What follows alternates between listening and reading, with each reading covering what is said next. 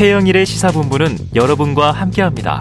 짧은 문자 50원, 긴 문자 100원이 드는 9730. 라디오 어플 콩과 유튜브는 무료로 참여하실 수 있습니다.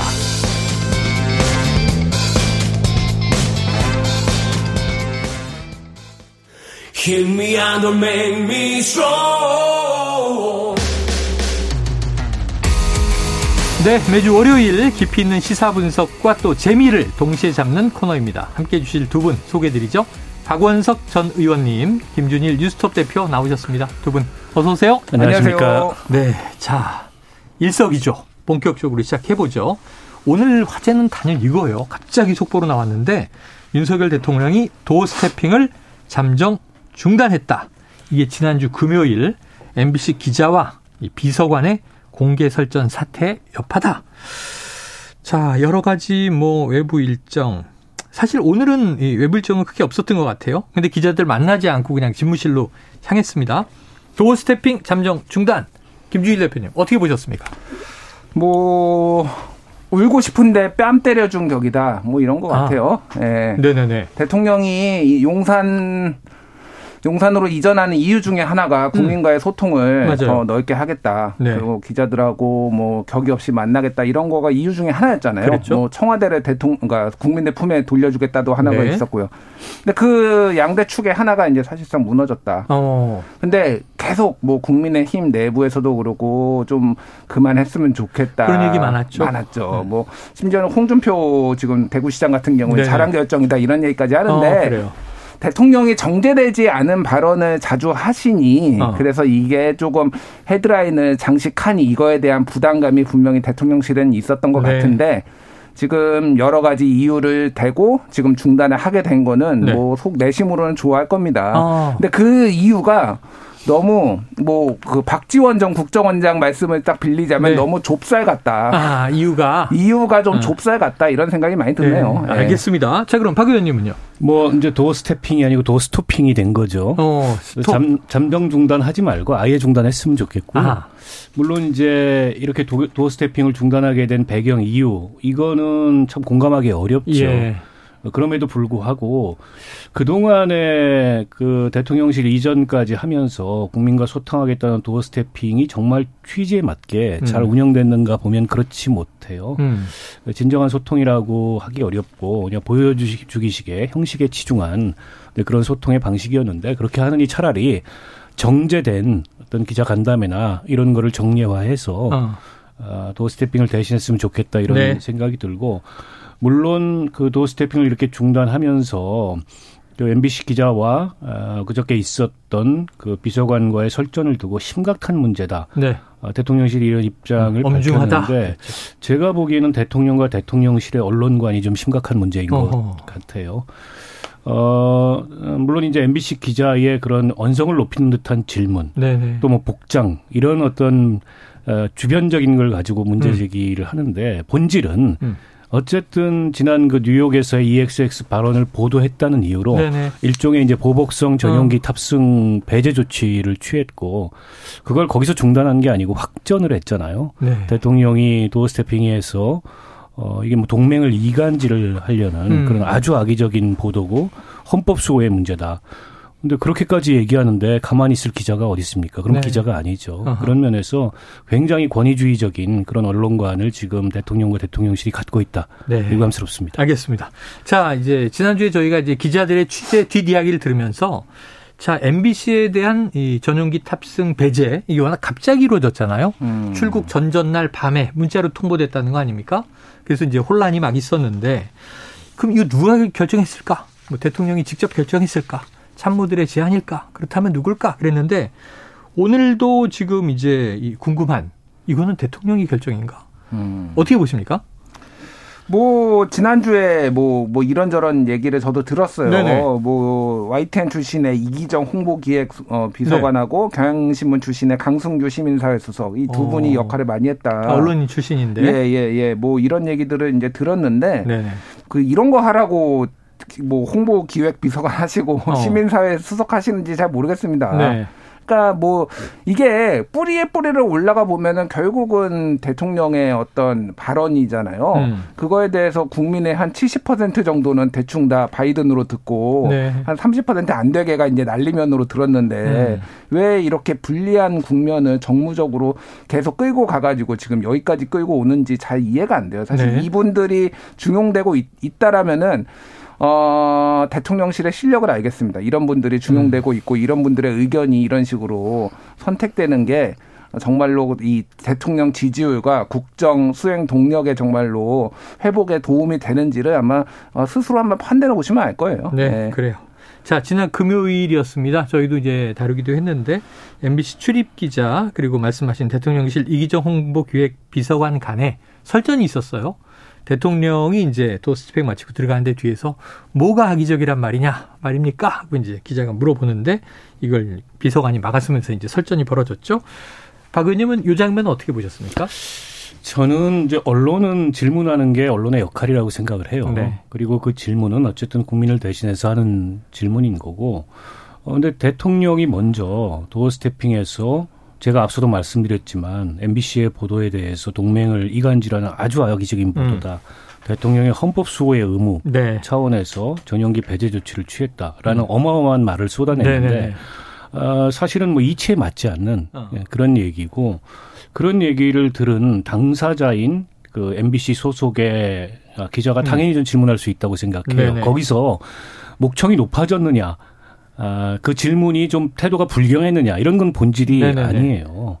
그러나 대통령이 답변하지 않을 권리도 있죠. 음. 답변하지 않고 들어갔습니다. 네네네. 그 뒤에 대고 한 번 더 질문을 했지만 네네. 역시 답변은 안 했는데 어, 이게 대통령 홍보기획 비서관이 감히 대통령한테 그런 태도로 질문하느냐라는 아. 식으로 기자를 나무란 거지 않습니까? 네네네.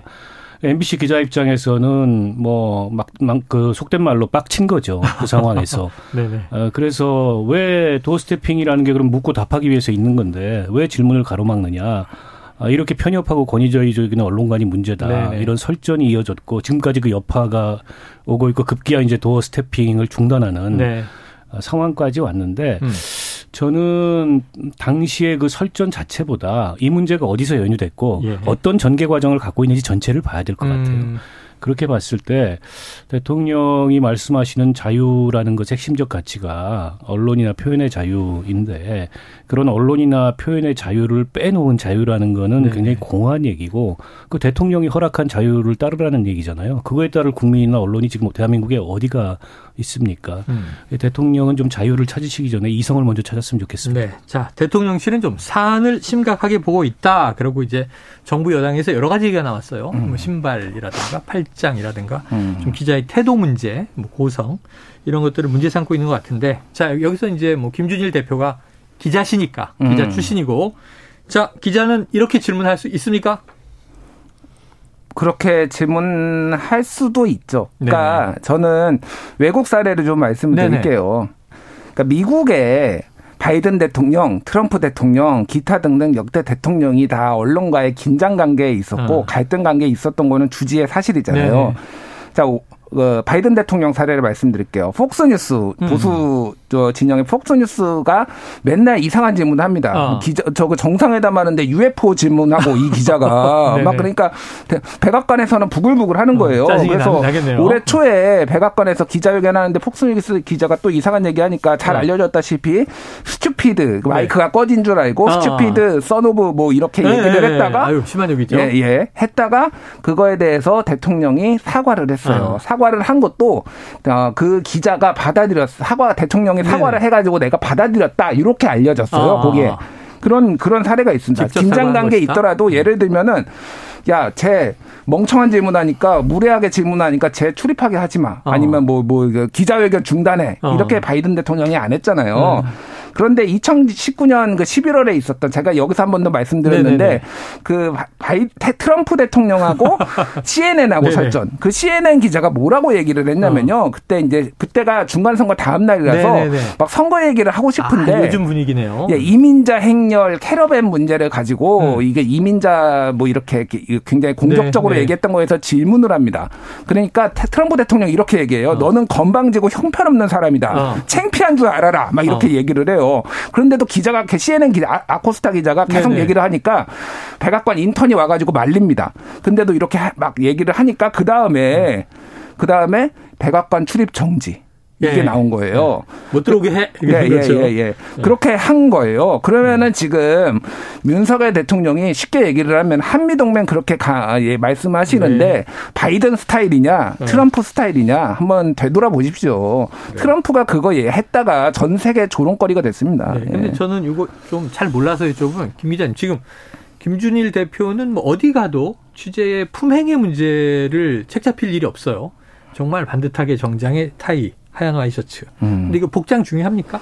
복장 저는 그렇게 생각을 해요. 자 여기 기자실이 있었거든요. 네네. 기자실에 저도 여러 기자실을 출입을 했는데 어. 항상 쓰레빠로 있습니다. 슬리퍼, 슬리퍼. 쓰레빠, 어. 쓰레빠로 있어요. 왜냐하면은 우리 사무실에 근무하시는 분들 아, 출근한 다음에 있어요? 슬리퍼 신고 있잖아요. 사무실에도 구두를 하루 종일 신고 있으면 발이 아프니까. 예, 예. 슬리퍼를 신고. 신고. 있는 기자들이 태반이고 어. 만약에 아침에 급하게 내려가야 된다라고 한다라면 어. 슬리퍼를 신을 수도 있는데 어. 가급적이 아니면 대통령을 만나는 자리니 어. 의관을 정제하는 게 좋겠다라는 네네네. 생각은 합니다. 어. 근데 뭐 슬리퍼를 신는 게 적절하다고 생각하지는 않지만 어. 이게 이렇게 공격받고 어. 이 문제가 그럼 언론의 자유의 본질과 맞닿아 있는 어. 문제냐 팔짱을 끼고 있고 뭐 삿대질도 하고 뭐 고성도 지르고 다른 나라는 다 그럽니다. 그런다고 이 기자를 뭐 도어 스태핑을 중단한다든지 네네. 벽을 만든다든지 어. 그런 식으로 안 하거든요. 예. 그러니까 과도하다라는 말을 안 할 수가 없는 알겠습니다. 거죠. 자, 대변인실은요. 근본적인 재발 방지 방안 마련 없이는 도스태핑을 지속할 수 없다고 판단했다. 그래서 이제 잠정 중단이라는 건데 아까 박 의원님은 그냥 아예 중단하시라 이런 얘기를 했어요. 아니 저렇게 하려면 예. 아예 중단하는 게 낫고요. 대변인실의 그런 입장은 음. 일종의 언론을 상대로 한 공갈 협박 비슷한 거라고 네. 보고요. 결국 언론이 마음에 들지 않는 보도, 마음에 들지 않는 태도를 취하면 우리는 소통을 안 할 수도 있다. 네. 근데 궁극적으로 그게 누구에게 손해일까요? 그게 음. 언론의 손해일까요? 아니면은 아, 국정 운영을 하는 대통령과 여당의 손해일지 저는 깊이 생각해 봤으면 네. 좋겠고요. 앞서 이제 뭐 복장 문제 얘기 나왔는데 바람직하게는 조금 더 정제된 그런 복장이었으면 좋겠죠. 그러나 그렇지 않을 수도 있어요. 왜냐하면 음. 그게 기자실 바로 앞에 있는 공간에서 도어 스태핑을 하기 때문에 네네. 그게 문제의 본질이 아니잖아요. 음. 이 사태. 근데 마치 그걸 갖다가 본질인 것처럼 호도하려는 음. 더군다나 국민의힘의 기자 출신 무슨 비대위원들이 나서서 네. 어, 그런 얘기를 메신저 공격을 하고 있는 거에 대해서 어. 대단히 저는 좀 바람직하지 않다는 네. 생각이 들고요. 그러니까 언론과 권력의 관계는 늘 불편하고 대립적이고 때로는 적대적이기도 합니다. 그 오바마 대통령이 8년을 재임하고 나서 마지막에 백악관을 떠나기 직전에 백악관 브리핑에 룸에 들려서 기자들한테 연설을 했는데 거기서 그런 음. 얘기를 해요. 지난 8년 동안 우리는 때때로 불편했고 대립적이었고 음. 나도 그게 유쾌하지 않았다. 하지만 그것이 우리 관계의 본질이고 핵심이다. 이런 어. 얘기를 합니다. 네네. 아니 적어도 국정을 운영하려면 언론에 대해서 그런 정도의 이 통찰과 아. 또 그런 정도의 관용은 갖고 있어야지 네네. 이렇게 좀스럽게 이렇게 유치하게 언론을 대하는 것이 음. 과연 이 민주정치의 그 지도자로서 어, 이 기본적인 덕목을 갖고 있는 건지 대단히 우려스럽고 의심스럽습니다. 네, 그런데 아까도 언급해 주셨지만 홍준표 대구시장은 이거 중단 잘한 결정이다.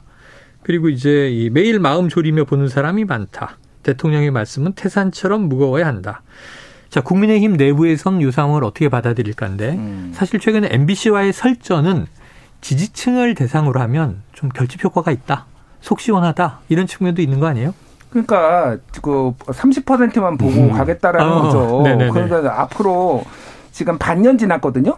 그러니까 정확하게 대통령 임기가 10% 지나고 지금 90% 남았어요. 네네. 아이고. 그러네요. 앞으로 남은 10 10분의 9, 90% 동안 계속 지지층만 보고 30%만 음. 보고 갈 건가요? 그러니까 아까 전에 뭐 이기정 뭐 이런 분들 강승규 이런 이분들 나왔는데 정말로 이분들이 잘한 판단이라고 생각을 하시는지 대통령은 참 의문이에요. 음. 이거는 그냥 MBC 뭐한 놈만 팬다 약간 영화 뭐그 예, 제목 네네. 내용도 있잖아요.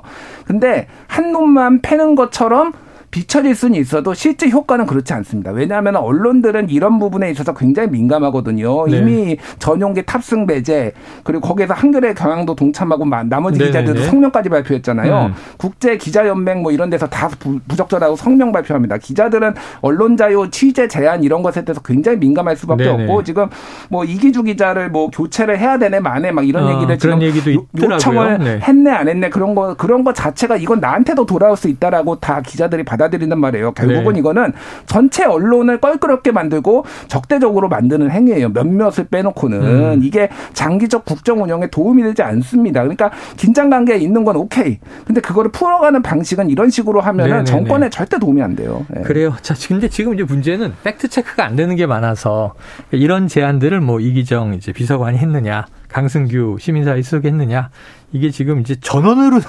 돌아다니는데 팩트는 아직 아니다. 이거는 말씀을 드리고 또 마찬가지 얘기입니다. 평소 doorstepping이 진행되던 청사 1층 로비 어제부터 이미 이게 이 나무 합판에 가림막이 등장하다 보니까 이게 중단되는 거 아닌가? 혹은 또 바뀌는 건가? 이런 이제 전망은 있었는데 이전부터 김종인 전 비대위원장이 이 doorstepping은 조만간 중단될 것이다. 이렇게 언급한 바도 있고 또 어제 MBC의 이제 스트레이트 보도를 보니까요. 이 천공이 도스태핑을 만류했던 영상 이게 6월 후반에 있었다고 해요. 이런 게 또 돌면서 자꾸 주목을 받고 말을 만들어내는데 박 의원님 어떻게 보세요, 이거? 글쎄요, 뭐 대통령실에서는 그 가림막 설치는 이번에 MBC 기자와의 설전과는 관계가 없다. 없다. 어, 얼마 전에 일본 전 수상이 다녀갔는데 네네. 그때 이제 촬영 금지를 요청을 했는데 네. 일부 기자들이 계속 촬영을 해서 아. 뭔가 조치가 필요하다는 생각이 들어서 했다라고 보고요. 저는 대통령이 이렇게 모든 동선이 언론에 애초부터 공개되는 것 자체가 바람직한가에 음. 대한 문제 의식이 있었어요. 그러니까 소통을 강화하는 건 얼마든지 다른 방식이 네네. 있습니다. 아, 그런데 이제 대통령이 출퇴근을 하시잖아요. 어. 이것도 참 이례적인 상황입니다. 그렇죠. 전 세계 어느 나라의 대통령이나 국정 최고 책임자가 이렇게 출퇴근하는지 잘 모르겠는데 음. 어, 그걸 갖다 이제 도어 스태핑이라는 이름으로 뭔가 이 정부의 차별화된, 음. 아, 이 언론과의 소통으로 만들려고 했는데 결과적으로 실패한 거죠. 네. 저는 앞서도 말씀드렸듯이 배경이나 이유는 제가 공감하기가 어렵고 불합리하다고 생각합니다만 저 중단하는 게 맞다고 생각해요. 네, 네. 이렇게 하면 별로 가치가 없습니다. 그런 음. 소통 방식 자체가. 소통 방식을 바뀌어야 되고 어, 오히려 이제 언론과의 소통을 이, 이, 이 상황을 계기로 좀이현 정부도 대통령 성찰적으로 좀 바라봤으면 좋겠어요. 그 국민과 음. 소통하는 거거든요. 네. 그래서 기자 간담회를 정리하든가 이렇게 내용이 있고 준비된, 음. 정제된 그런 소통을 하는 게 서로에게 좋지 않을까 싶고요. 뭐 가림막이니 거기에 또 뭐 유리 벽을 설치한다더니 음. 그런 거는 저는 그렇게 변질적인 문제는 아니라는 생각이 예. 들고 그 MBC 스트레이트의 그 보도에 대해서도 한 말씀 드리자면 음. 저도 그 보도를 봤는데 네. 솔직히 말 새로운 내용이 없습니다. 아. 기존까지 나왔던 천공 관련된 얘기를 그냥 종합해가지고 예, 예. 그걸 내보낸 건데 그 보도도 제가 보기엔 물론 이제 언론의 자율적인 판단의 영역이긴 음. 하지만은 조금은 좀 감정적이었어요. 어. 이 관계가 굉장히 악화되지 않을까 싶어요. 알겠습니다. 관계는 악화될 것이다. 자 다음 이슈로 넘어가 봅니다. 이게 저희가 시간이 제한돼 있어서요. 지금 지난 토요일에 정진상 당대표 정무조정 실장 민주당이죠. 이제 금요일에 이제 저 피해자 신문 있었고 과연 이제 구속 여부가 언제 결정되느냐. 이제 다음 날 새벽에 주로 나오니까 지금 본격적인 사정 정국으로 접어드는 것 아니냐. 자, 대표적인 혐의는 뇌물수수. 뭐 2013년부터 수년간 1억 4천 받았다. 대장동 일당의 편의를 봐주고 받았다. 자, 지난 11일에는 김용 부원장이 구속 기소됐습니다. 이제 구속이 됐고요. 이 이재명 대표는 SNS에 유검무죄, 무검유죄. 자, 김 대표님 앞으로 이게 어떻게 전개될까요? 일단 정진산 실장의 구속영장이 발부됐다라는 것 자체는 법원이 보기에는 음. 구속할 상당의 사유가 있다. 범죄 그거는 소명 이런 얘기를 주로 예, 하죠. 범죄 소명 그리고 증거 인멸 어. 가능성 도주 뭐, 우려. 예, 뭐 도주 우려까지는 잘 모르겠습니다. 네. 검찰이 그거를 굉장히 강조를 네, 하고 네. 어디에 나타났는지도 모른다 이런 거를 네, 네. 얘기를 했다라는데 어쨌든 그 부분을 봤다라는 거예요. 음. 여기에 지금 혐의가 정진상 실장 같은 경우에는 뇌물수수도 있지만은 또 하나가 이제 증거 인멸 교사도 있거든요. 음. 유동규 씨한 사람한테 핸드폰 버리라고 했다라는 거 지시 네네네. 등등등을 종합해서 봤을 때 종합적으로 이제 판단을 한 것 같아요. 중요한 거는 이제 이재명 대표로 칼끝이 향하고 있는 거는 뭐 누구나 봐도 알 수 있는 거고 어. 제가 여기에서 얘기했는지 다른 데서 얘기했는지 기억이 안 나는데 어, 수순을 전에 제가 한 달 전에 이거를 말씀드렸어요. 어. 이 기, 김용 구속하고 네. 정진상 구속하고 그런 다음에 이재명 참고인으로 소환 조사를 어. 요청을 할 것이다. 네. 이재명 대표 안 나갈 것이다. 음. 그런 다음에 체포영장 가능성, 예, 어. 가능성 배제할 수 없다. 여기까지 이제 됐거든요. 그래서 음. 그 부분에 있어서는 조금 이제 좀 이재명 대표가 여러모로 궁지에 몰렸다라고 음. 봐야 될 것 같은데 네. 그렇다고 이게 전에도 말씀드렸지만 증거가 지금 검찰이 딱 쥐고 있는지는 아직 모르겠어요. 네네네네. 그 부분은 좀 봐야 될 것 같습니다. 예, 핵심적인 건 지금 민주당 쪽에서는 뭐 진술은 많은데 돈의 흐름이 포착돼야 되는 거 아니냐 뭐 이런 얘기를 또 하고 있어요. 자 지난 주말에는 광화문 일대에서 뭐 김건희 특검, 윤석열 퇴진 이런 이제 구호가 있는 전국 촛불 집회가 열렸는데 이게 여러 달째 진행되고 있었고요. 지금 네. 이게 열다섯 번째였다고 해요. 근데 이번에는 안민석, 강민정, 황운하, 양이원영 등 민주당 현역 의원들이죠. 대거 참석을 한 게 눈에 띄었어요. 정진상 실장 다음에는 자 이재명 대표, 또 서훈, 박지원 전 원장, 그 다음에 문재인 전 대통령 좀 이렇게 쭉 타고 올라가는 거 아니냐는 위기감이 민주당에 있는 것 같은데 박 의원님은 어떻게 보십니까? 뭐 민주당에서 그런 위기감을 가질만 하죠. 그러니까 굉장히 곤혹스러운 상황이에요. 민주당 네네. 입장에서는. 그러니까 당이 나서서 저걸 어디까지 또 어떻게 방어를 해야 될지. 네. 아, 이게 이제 그야말로 어, 정치적인 탄압에 해당하는 음. 이제 그런 검찰의 수사라면 즉 어, 문재인 정권 시절에 그 서해 공무원 피살 사건이나 네. 또 동해에서 일어났던 월북 그 어부 네. 저 어민 북송 사건 네. 이거 같은 경우에 고도의 정치적 판단에 의해서 이루어진 일인데 그걸 수사 대상 삼는다. 음. 이거는 이제 당이 대응할 수밖에 없죠. 근데 이거는 어떻게 보면 성남이라는 그 기초단체에서 있었던 일종의 이제 배임 혹은 뭐 부정부패와 음. 관련된 수사고 그와 관련해서 두 사람 다 이재명 대표의 측근인 영장이 발부됐다는 건 어느 정도 법원이 보기에도 범죄 혐의가 소명됐다라는 판단이 있는 거거든요. 물론 음. 검찰이 이재명 대표에까지 닿을 만큼의 얼마나 이제 정확한 물증, 이른바 스모킹건이라고 할수 네. 있는 그런 물증을 갖고 있는지는 지켜봐야 됩니다. 음. 아직 속단하기 어려운데 그렇다 보니까 민주당에서 자칫 이걸 감싸기 하다가 당 전체가 여기에 휘말리고 예. 나중에 헤어나올 수 없는 수렁에 빠지게 되는 거 아니냐 이런 음. 우려가 나올 만하고요. 저는 민주당의 의원들이 지난 주말에 집회에 뭐 나간 건 나갈 수 있는데 네네. 이제 단상에 올라가서 연설을 했어요. 아. 거기서 좀 격한 어떤 네네. 메시지들도 표현들이. 나왔고, 음. 근데 그건 좀 성급하지 않은가 싶습니다. 네네. 국민들이 뭐 이태원 참사 등등 여러 가지 지금 윤석열 정부의 국정운영 모습에 문제의식을 느껴서 촛불 집회를 할 수 있다고 음. 보는데 이게 특정 정당의 국회의원들이 나가는 순간 그 집회의 성격이 많이 달라질 아, 수 있거든요. 어, 게다가 거기서 나오는 구호들, 그게 이제 거리에서 나오는 즉흥적인 구호들을 구호들이 있는 것과 음. 국회의원들이 그 구호들을 어, 자기 자시, 자신의 입으로 얘기하는 건 좀 다르거든요. 네, 네. 그런 면에서 당 지도부가 이 문제에 대해서는 조금 자중을 당부해야 되지 않을까 싶고 음. 자칫적인 이제 정치적 역풍에 어, 휘말릴 수 있고 어쨌든 우리가 대통령 탄핵이라는 헌정사에 그런 불행한 일을 겪었는데 어 저는 뭐 사유가 있으면은 그게 있을 수 있죠. 네. 근데 이제 그 윤석열 정부가 다소 독선적인 모습을 보이고 음. 그다음에 제대로 국정 운영을 못하고 무능하다. 음. 그게 곧 탄핵 사유가 되느냐. 네. 그 점에 있어서는 조금은 좀 성급하게 보일 수 있고 음. 자칫 저 집회의 의미를 다르게 곡해할 수 있는 그런 빌미를 줄 수 있기 때문에 좀 신중했으면 좋겠다 이런 네. 생각입니다. 지금 우려하신 내용들이 조금씩 여야 공방 사이에서 등장하는 것 같습니다. 지금 전선이 여러 가지예요. 지금 뭐 이 무검 유죄, 유검무죄 이런 이제 이유 중에 하나가 보니까 이제 뭐 우상호 위원장 등 다 이 저 야당 수사는 이렇게 속도전이고 전방인데 음. 여당 관련 뭐 예를 들면 김건희 여사 관련 수사 등 왜 이렇게 다 없고 김은혜 이제 홍보수석은 또 무혐의 불송치가 음. 됐잖아요. 음. 예, 예. 이런 게 너무 형평성이 어긋나지 않느냐 이런 볼멘 소리예요. 자 이번에 이 얘기 한번 여쭤볼게요. 빈곤 포르노라는 발언으로 논란이 음. 된 민주당의 장영태 의원 또 하나 제기했어요. 김건희 여사 사진 관련해서 조명 의혹을 제기했는데 캄보디아 봉사활동 사진이 연출됐던 것이다. 조명이 설치됐기 때문이다. 이에 대해서 대통령실은 사실 무근이다. 장경태 의원에 대해서 법적 조치를 하겠다. 자, 김 대표님, 이 fact check가 됩니까? 일단 fact check를 하기 조금은 어려운 부분이 있는데 네네. 좀 배경 설명을 드리면은 이게 미국의 네. 그 최대 온라인 커뮤니티인 레딧에 올라온 거예요. 아, 그래서 김건희 여사가 그 아이를 안고 있는 사진을 어. 영어로 써 있어요. 그래서 조명 어. highlight된 부분들을 그림자가 이상한 부분 이런 데들에다 동그라미 어, 쳐놓고 분석을 해서 분석을 했어요.